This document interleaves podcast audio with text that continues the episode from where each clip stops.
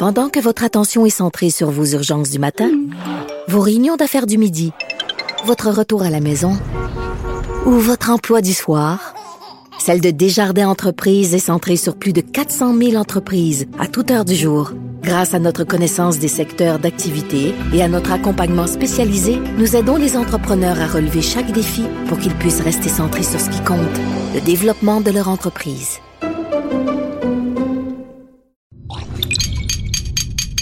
Cube Radio. Il connaît tous les dessous de la politique. L'économie, la santé, le transport. Antoine Robitaille. Là-haut sur la colline. Cube Radio. Bon mardi à tous. Aujourd'hui à la hausse sur la colline, le libéral Gaétan Barrette revient sur l'étude des crédits. Il a découvert que 48 milliards du programme québécois des infrastructures n'étaient pas financés. On discute aussi de cet outil parlementaire, l'étude des crédits, qui semble vraiment s'être amélioré cette année. Mais d'abord, mais d'abord, après le scandale du vol de données chez Desjardins, le gouvernement a déposé un projet de loi 53 euh, visant à encadrer le travail des agences de crédit et des consultations ont lieu actuellement. J'en parle avec le député Martin Wallet euh, qui participe à cette étude. Bonjour, Monsieur Wallet. Bonjour, M. Robitaille. Donc, Option Consommateur, ce matin, est venu euh, vous présenter ses conclusions quant à ce dossier-là. et il estime, puis comme vous d'ailleurs, que quand on veut protéger notre dossier de crédit, ça devrait être gratuit. Or, le projet de loi prévoit pas de gratuité. Non, pour le moment, le projet de loi euh, euh, prévaut un tarif qui pourrait être fixé minimalement ou maximalement par le gouvernement, mais non, effectivement, vous avez raison, c'est pas gratuit. Donc, si au Québec, on se fait voler nos données et des pirates essaient d'usurper notre identité et d'en l'utiliser euh, pour leurs propres bénéfices, ben, je devrais payer pour ce qu'on appelle mettre un verrou sur mon dossier de crédit pour éviter euh, la propagation, effectivement, du vol d'identité. Donc, ce que ça dit, grosso modo, à monsieur, madame, tout le monde, ben, vous vous faites flouer, vous vous faites voler et vous devrez payer pour assurer votre protection de vos données.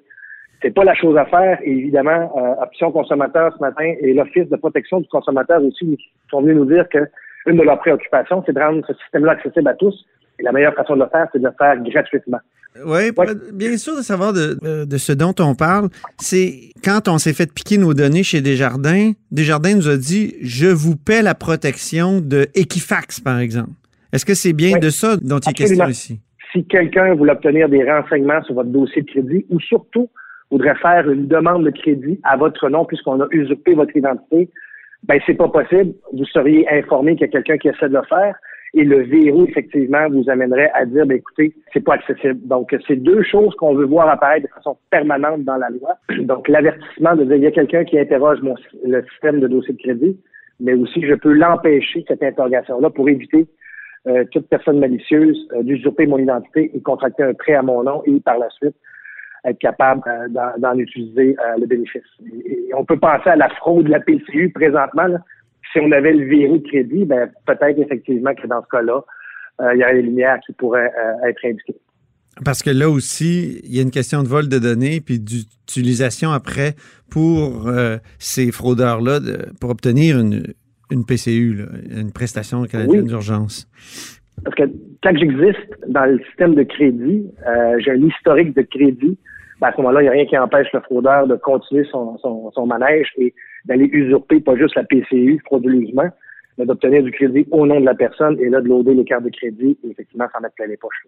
Ce que je lisais tout à l'heure, c'est qu'aux États-Unis, c'est gratuit le verrou. comment ça qu'au Québec, il faudrait qu'on paie pour ça?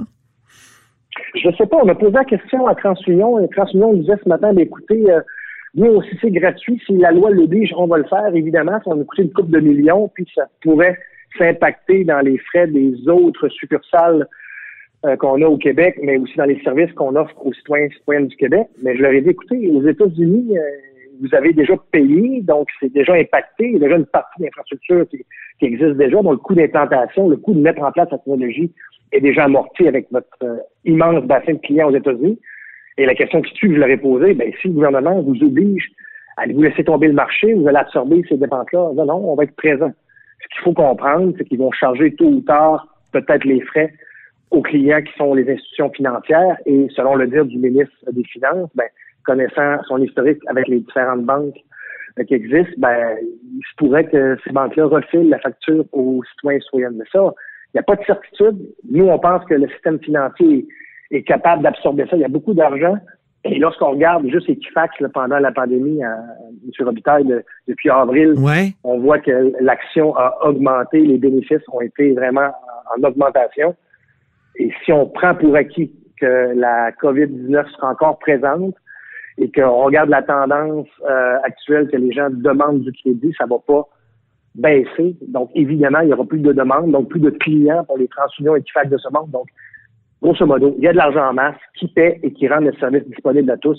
C'est ça que les Québécois s'attendent de, de, leur gouvernement. Sinon, est-ce qu'on ne devrait pas créer une agence de crédit, comme certains le suggèrent, nationale, c'est-à-dire euh, que, l'État, pour éviter que ce soit euh, justement des privés comme Equifax ou d'autres qui, qui surveillent notre crédit?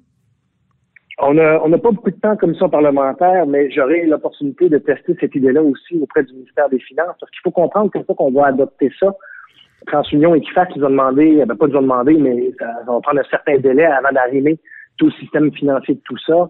Est-ce que ce sera 18 mois ou jusqu'à deux ans pour voir l'implantation? On verra. Mais cela étant dit, ce que ça nous dit, c'est qu'on pourrait faire un petit pas plus loin, effectivement, parce là, on a un duo pas, là, Equifax et 30 millions qui sont dans le marché. Est-ce qu'on pourrait créer un registre euh, et tout mettre ça à l'intérieur? Euh, ça semble exister un peu aux États-Unis. J'ai cru comprendre ce matin que les gens de TransUnion nous expliquaient que ben, pour mettre le système en place, les banques ont poté de l'argent, TransUnion a poté de l'argent aussi, donc les opérateurs ont mis de l'argent. Ils se sont carrés de se créer une interface où que le citoyen, peu importe avec qui il fait affaire, a affaire à une seule, un seul endroit pour avoir accès à son dossier de crédit, ou du moins d'indiquer qu'il veut le verrou de crédit sur, euh, sur son dossier. Donc, on peut s'inspirer des Américains, mais on pourrait aller plus loin, effectivement, au Québec, et, je compte bien amener cette discussion-là lors de l'étude détaillée avec le ministre. C'est une proposition ferme du Parti québécois ou vous voulez juste explorer l'idée? Ben, je te dirais que je pense que ça mérite d'être regardé avant d'en faire une position ferme. Je veux, je veux voir les tenants aboutissants parce que une fois qu'on le propose, est-ce qu'on est capable de le mettre rapidement? Est-ce que ça a un impact sur le système actuel? Qui seraient les joueurs?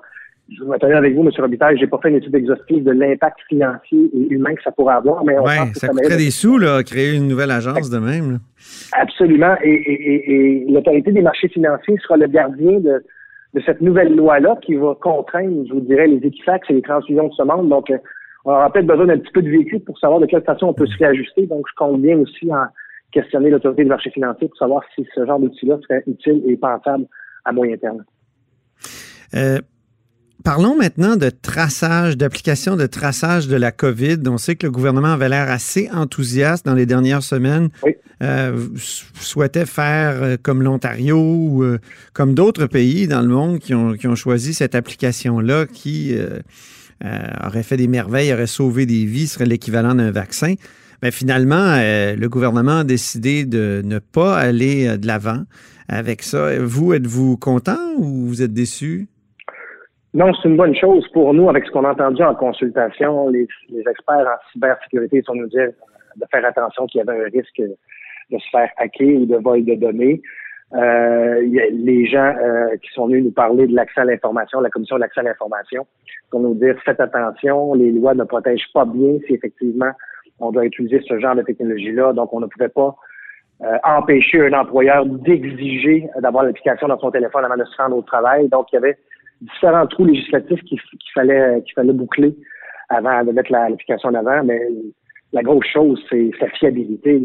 Les gens qu'on a, qu'on a rencontrés en consultation sont venus nous dire que malgré le fait que l'application semble téléchargée ou disponible partout dans le monde, c'est pas fiable. Ça marche pas. pas savoir avec exactitude, c'est ça. On pouvait se retrouver euh, sur Habitail à deux personnes euh, plus de 15 minutes à moins de 2 mètres ensemble avec le masque.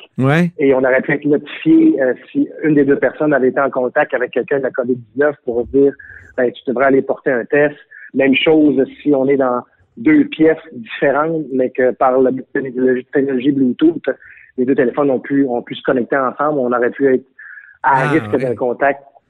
Donc, c'était pas fiable. Et quand on voit aussi qu'ailleurs dans le monde, ça n'a pas été déchargé beaucoup.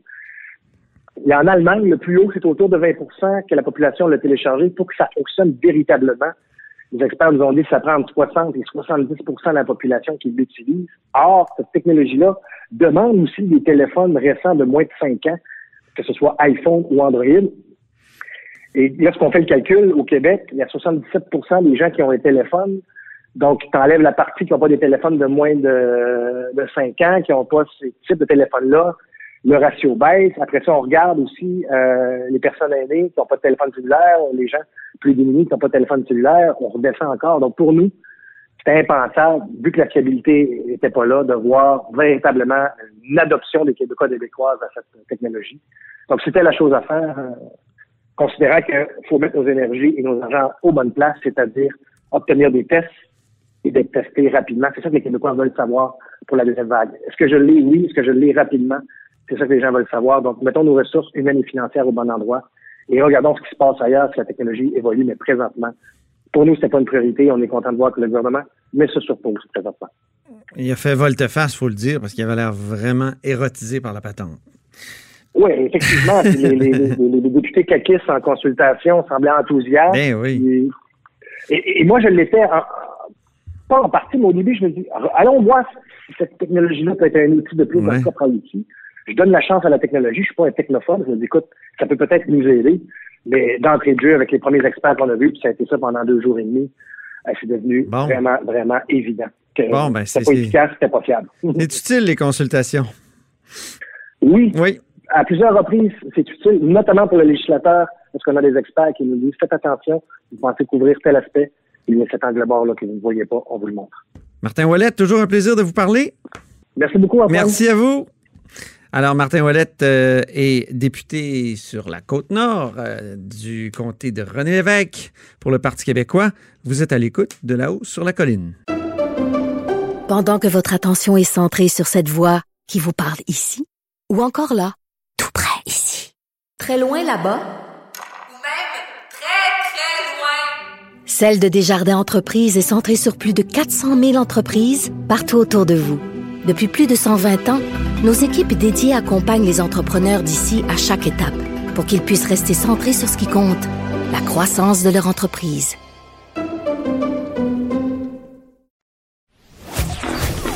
On dit souvent que les murs ont des oreilles. Nous, on a deux vraies oreilles à l'intérieur des murs du Parlement.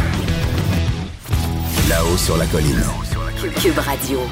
Alors, j'écrivais en fin de semaine dans une chronique qui s'intitulait La fin d'une supercherie parlementaire, c'est-à-dire euh, l'étude des crédits, que l'exercice s'était beaucoup amélioré, mais qu'il y avait encore un problème. Le lien entre les questions posées et les dépenses comme telles, les chiffres, là, était souvent ténu.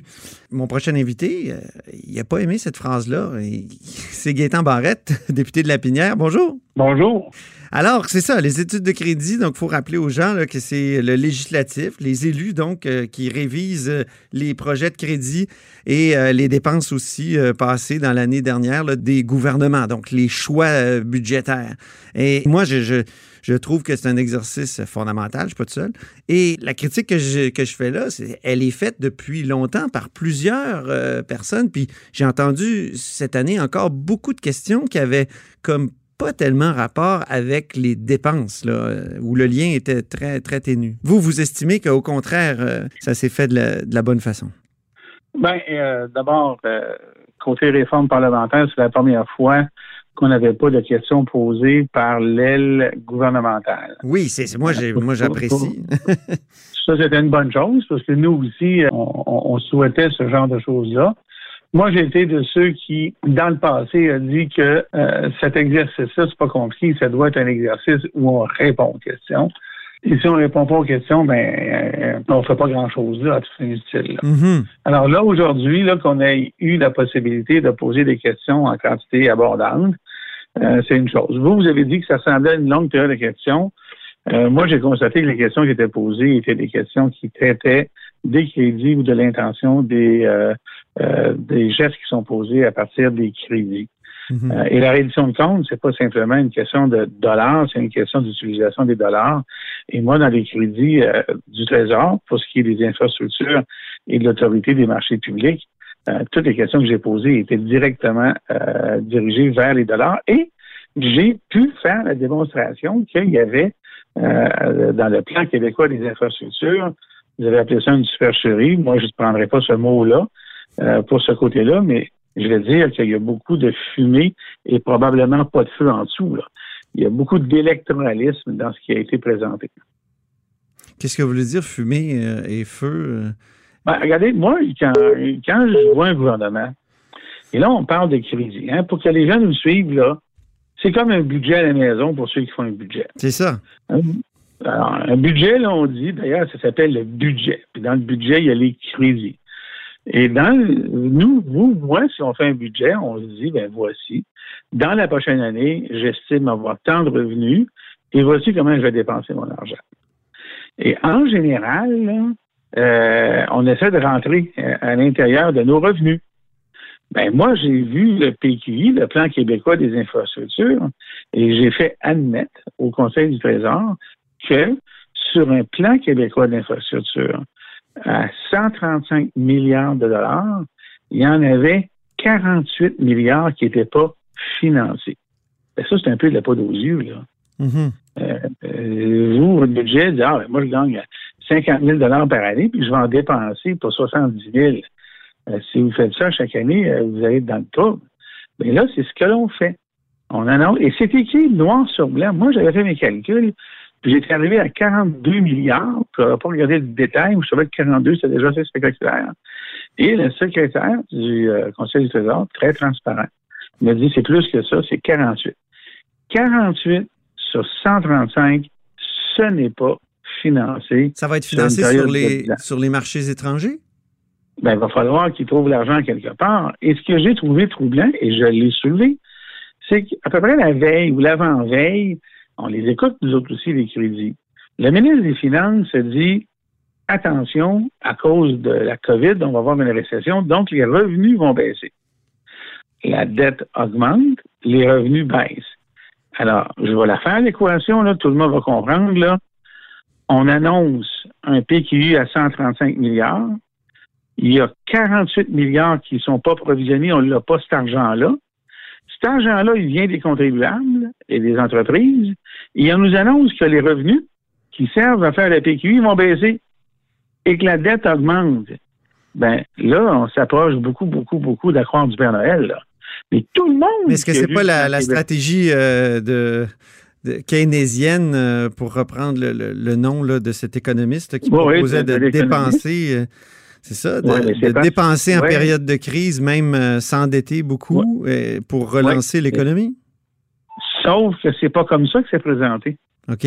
C'est présenté comme étant un plan qu'on va faire, puis euh, ce, ce gouvernement-là dit oui, oui, oui, oui, on va respecter nos engagements. On sait qu'il y a de la dette qui s'en vient à cause de la COVID comme telle. On a déjà augmenté à 135 milliards nos dépenses, mais là, on ne les finance pas. Euh, là, euh, c'est parce que moi, je vois un problème là-dedans. Mhm. D'autant plus que la situation actuelle est inflationniste. Et je l'ai démontré par une autre question que j'ai posée. Si vous voulez, je vous, la, je l'explique. Là. Oui, bien sûr.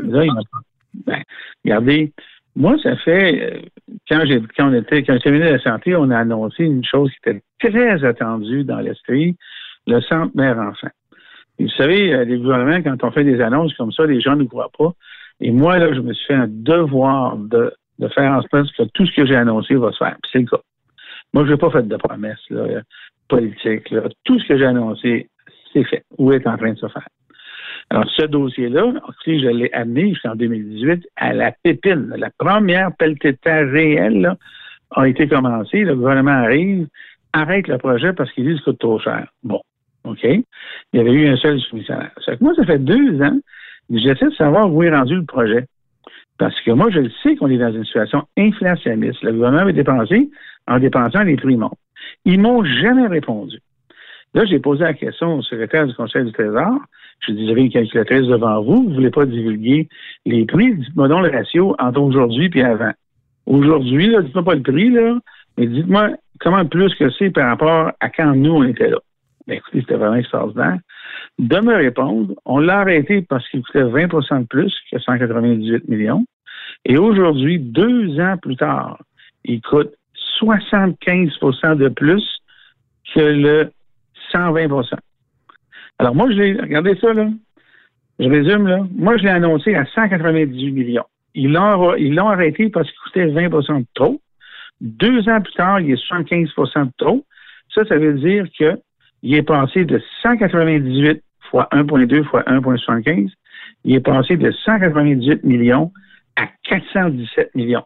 Dixit, le, le secrétaire du Conseil euh, mm-hmm. du Trésor, c'est pas un, c'est pas un niaiseux, il connaît ses ben affaires, lui, là. Donc, euh, autrement dit. Alors là, alors là, alors là, si on résume, on a un plan québécois des infrastructures qui n'est pas financé, grosso modo, à 40 dans une période inflationniste, comme je l'ai démontré que ce dossier-là, puis il y en a d'autres dont je peux vous parler, mais là, c'est parce que peut-être qu'il y a bien des affaires qui ne seront pas, hein? Oui, ben oui. Alors moi, là, quand on est là au crédit, c'est pour là qu'on c'est pour ça qu'on est là. Oui, mais admettez que c'est pas tout le monde. C'est pas tous les députés qui ont fait euh, ce travail-là de, ben, se concentrer sur les dépenses. Moi, j'en ai entendu plusieurs, puis notamment votre chef, là, qui a posé énormément de questions sur la gestion de la pandémie au premier ministre, puis qui n'a pas, pas, parlé des dépenses. Ça, ça c'est intéressant. Euh, ça, honnêtement, c'est intéressant parce que euh, les questions qui ont été posées sur la pandémie, ce sont des questions aussi de gestion des dollars. Je vous donne un exemple. Ça, là, c'est un fait, OK? Un fait qui est avéré. Si, parce qu'on n'avait pas de réserve stratégique, il y en a déjà eu une réserve stratégique, il y en avait une sous moi. comme tous les médicaments ou fournitures, ça a une date de péremption. La date de péremption, c'est en 2018. En 2018, on s'est mis à, à, vider la réserve. Là. Les dates étaient passées. On ne l'a pas re-rempli. Et on sait qu'il y a des gens dans le gouvernement qui ont levé la main. Là.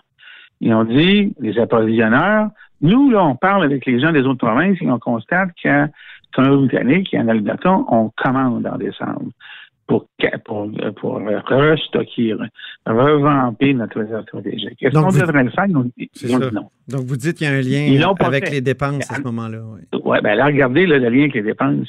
C'est mhm. que peut-être que ça aurait coûté 2, 3, 400 millions de dollars pour euh, stocker nos entrepôts au début de la pandémie. on, en a, dépensé 1, 2, 3 milliards parce qu'on les a payés 4, 5, 6, soit 10 fois le prix. Je vous donne un exemple. Un masque chirurgical, là, euh, ça se vendait au début de la pandémie, c'est-à-dire en temps normal, à peu près 30, 35 sous le masque. Je sais, j'ai déjà été là-dedans. Mais ça a monté jusqu'à 4 dollars. Ben oui.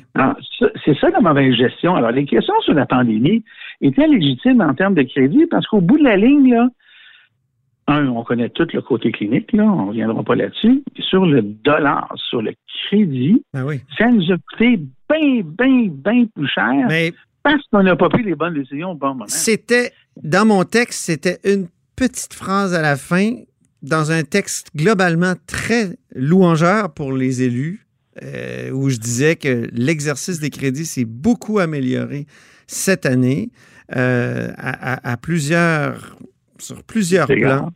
Et euh, je m'inquiète évidemment de, pour les députés du gouvernement qui doivent se faire valoir autrement. C'est important parce qu'ils ont des intérêts dans leur comté aussi. Là. Bon, mais, mais en même je pense qu'il va leur rester un bloc, un bloc d'heures. Mais globalement, là, j'étais très positif pour nos élus. Et j'étais content parce que c'est pas toujours le cas dans les chroniques. Oui, mais euh, comme je vous, comme je vous disais, euh, votre satisfaction vient du fait qu'on a enlevé certaines questions moins utiles. Et, votre insatisfaction euh, vient du fait que les questions n'étaient pas dirigées sur les dollars. Ah non, mais pas toujours. J'ai juste dit pas toujours, pas toujours. Mais vous, je pense que vous, vous l'avez fait. J'ai entendu Monique Sauvé euh, aussi poser plein de questions sur le coût des maisons des aînés. C'était très précis, c'était sur les, les, coûts, les dépenses. Donc, parfait. Mais euh, je, dois admettre qu'il y a certaines questions qui, qui étaient complètement... Oui, c'est jamais parfait. Mais ça nous donne, vous et moi, aujourd'hui, la chance de pouvoir parler, entre guillemets, des vraies affaires législatives. Oui. Euh, L'État, moi, j'ai toujours dit la même chose. les, médias sont inondés de cas particuliers euh, dans certains secteurs, mettons la santé, qui était mon secteur précédemment. Mais vous savez, en santé, comme dans tous les secteurs publics, tout commence par un budget et se termine par un déficit ou un surplus. Oui. Toujours. Et on ne porte pas assez attention à ces chiffres-là. Et si Aujourd'hui, à grande échelle, on parlait pendant une semaine du temps, de temps, pardon, du fait que ce qu'on nous annonce n'est pas financé. Je reviens au PQI. Mhm. Imaginez, au PQI, là, le PQI de base, il était à 100 millions de dollars. Les deux tiers de ça, c'est ce qu'on appelle le maintien d'actifs. C'est de l'entretien, le- changer les fenêtres, refaire l'asphalte, ce genre de choses-là. Ben, ça, c'est pas des nouveaux projets. Alors, imaginez, vous avez un- une grosse somme d'argent dont la plus grande proportion est du maintien d'actifs, mettre de l'huile dans le moteur, un nouveau projet, ça n'améliore pas la société. Et par-dessus ça, on nous annonce des projets qui sont pas financés. Ben, moi, je trouve que la population devrait réaliser ça et juger ces gouvernements aussi à, cette, euh, à, à cet hôtel-là, si vous me le Je permettez. vais, je vais terminer juste sur une chose, M. Barrette. Imaginez quand le déficit est de 343 milliards comme à Ottawa. Ben, c'est la même chose. Exactement. Alors, alors on s'est entendu qu'il y a des déficits, ça rend difficile des investissements ultérieurs. Exactement. Alors là, on nous annonce, on nous annonce une baisse de revenus parfaitement compréhensible à cause de l'économie euh, impactée par la COVID. Mhm. On nous annonce des grands déficits qui, eux, vont euh, euh, vont entraîner euh, des changements sur les fameuses cotes de crédit, les agences de notation. D'ailleurs, au crédit, je l'ai soulevé, ça. Monsieur la je dois, question, je dois vous arrêter. Oui. Malheureusement, c'est tout le temps qu'on avait. Mais c'était bien agréable de vous parler. Merci euh, d'avoir, comme, comme vous l'avez dit, là, reparlé de cet exercice-là qui est, qui est fondamental en démocratie. Fondamental. La démocratie, c'est fondamental. S'est amélioré, moi je tiens à le dire. Oui, oui, oui. Merci beaucoup. Eh, repa- Reparlons-en. Bien sûr. Donc, c'était revoir. Barrette, député libéral de la Pinière et ancien ministre de la Santé. Vous êtes à l'écoute de là-haut sur la colline. Cube Radio.